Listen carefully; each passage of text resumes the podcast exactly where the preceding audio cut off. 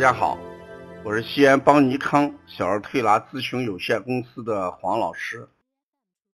下面是听黄老师讲临床的时间。今天我给大家分享的是香芹治疗案例，指出的第五次香芹分享。指出六岁女孩。今天是他的第五次香庭治疗，他跟前几次的区别就在于，今天的香庭作品已经有了几个片段故事在里边。一开始，他做了白雪公主、王子、公主、母亲，摆在了左上角。然后在左下角开始摆了烧水的壶、灶头，而且在壶里边煤气灶灶头，而且在壶里边加了沙子，它预示着水。打开煤气灶烧水，然后拿来了喝茶的茶碗跟茶壶。水烧开之后，他先给白雪公主、王子他们来喝水。这是一开始他就摆出了一个情节，就是白雪公主跟王子，然后紧接着就是烧水。接下来他就开始摆另外的故事。摆了三座房子，其中一座房子是给白雪公主住的，而且呢，白雪公主走在门口，意思在屋子里面睡觉，就躺在屋子旁边。第二个，他就开始给王子做了一个房子。紧接着，他又拿来了几只怪兽，给怪兽又建造了一个房子。后来，他又找出了七个小矮人，给七个小矮人建了一座房子，感觉到有点小，他们住不下，又换成了一个城堡，说七个小矮人人多。住在里边住不下，他就换上了城堡。这几间屋子建完之后，他又摆了两只怪兽。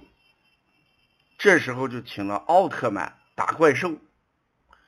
将怪兽打倒之后，他又请了两个医生给怪兽看病。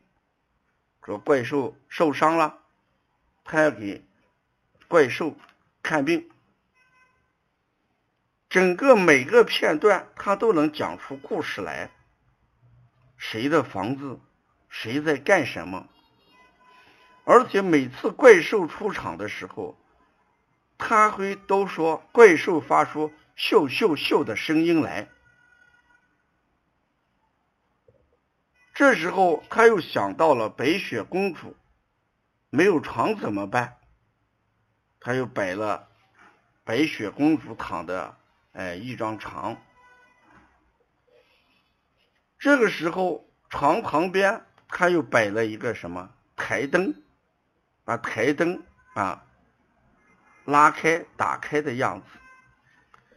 在房屋中间，他又建做了一个拱形桥。他说他们出来顺着这个桥在走，在桥的旁边又建了两座台阶。他们踩着台阶一直上来，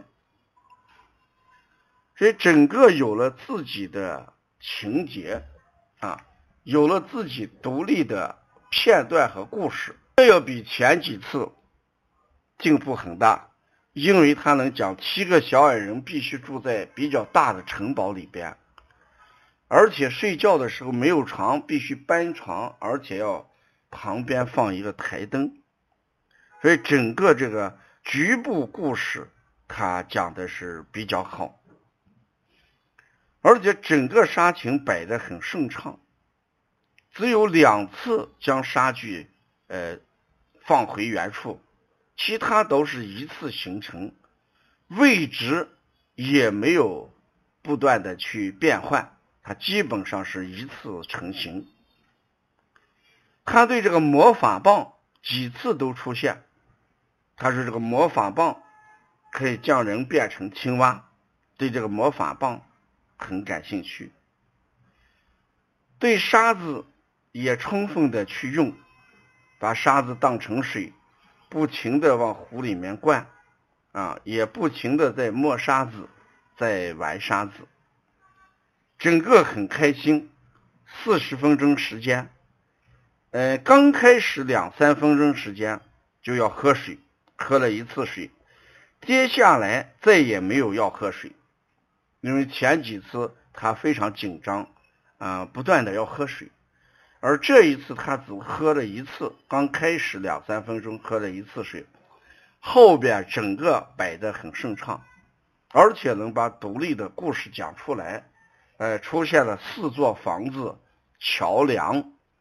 还有这个台阶啊，这建筑物亭子也出现，这是比较好的呃这个变化。所以我们看到他这个摆的这个情绪状态，做完之后的兴奋状态，和给妈妈讲故事，这跟前几次截然不一样。因为前几次整个说不出来一个独立的。而这一次，他能把每一个区域说清楚。最后，他起名字的时候，他还使用的是第四次的小星星这么一个题目。我说：“你今天出现了这么多的房子，能不能起一个家？”他说：“不能。”我说：“为什么？你再想一想，白雪公主的家，七个小矮人的家，还有了。”怪物的家，王子的家，已经有四个人的家，能不能叫一个家？后来他点头默许，所以我们把这一次乡情啊叫做家。当有这个家的时候，我们说房子为新房，新主神明。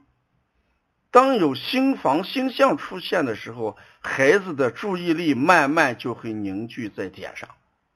注意力涣散，主要就是他对这个注意力没有固定下来，没有形成一个稳定的像。如果建立起一个家的概念来，对这个家进行有意注意的时候，慢慢的这个注意力就会集中起来。我期待第七次乡情制作，第六次啊，下今天就是第六次了。第六次乡情著作。如果能围绕家庭讲一些故事，那就说这个治疗效果还是非常令人满意的。如果要关注呃邦尼康呃一些这个乡情方面的内容，请大家关注八月三十一号邦尼康第三届呃小儿推拿技术论坛和第一届乡情培训这么一个会议。呃，电加微信的时候是幺五七啊七幺九幺六四四七，谢谢大家。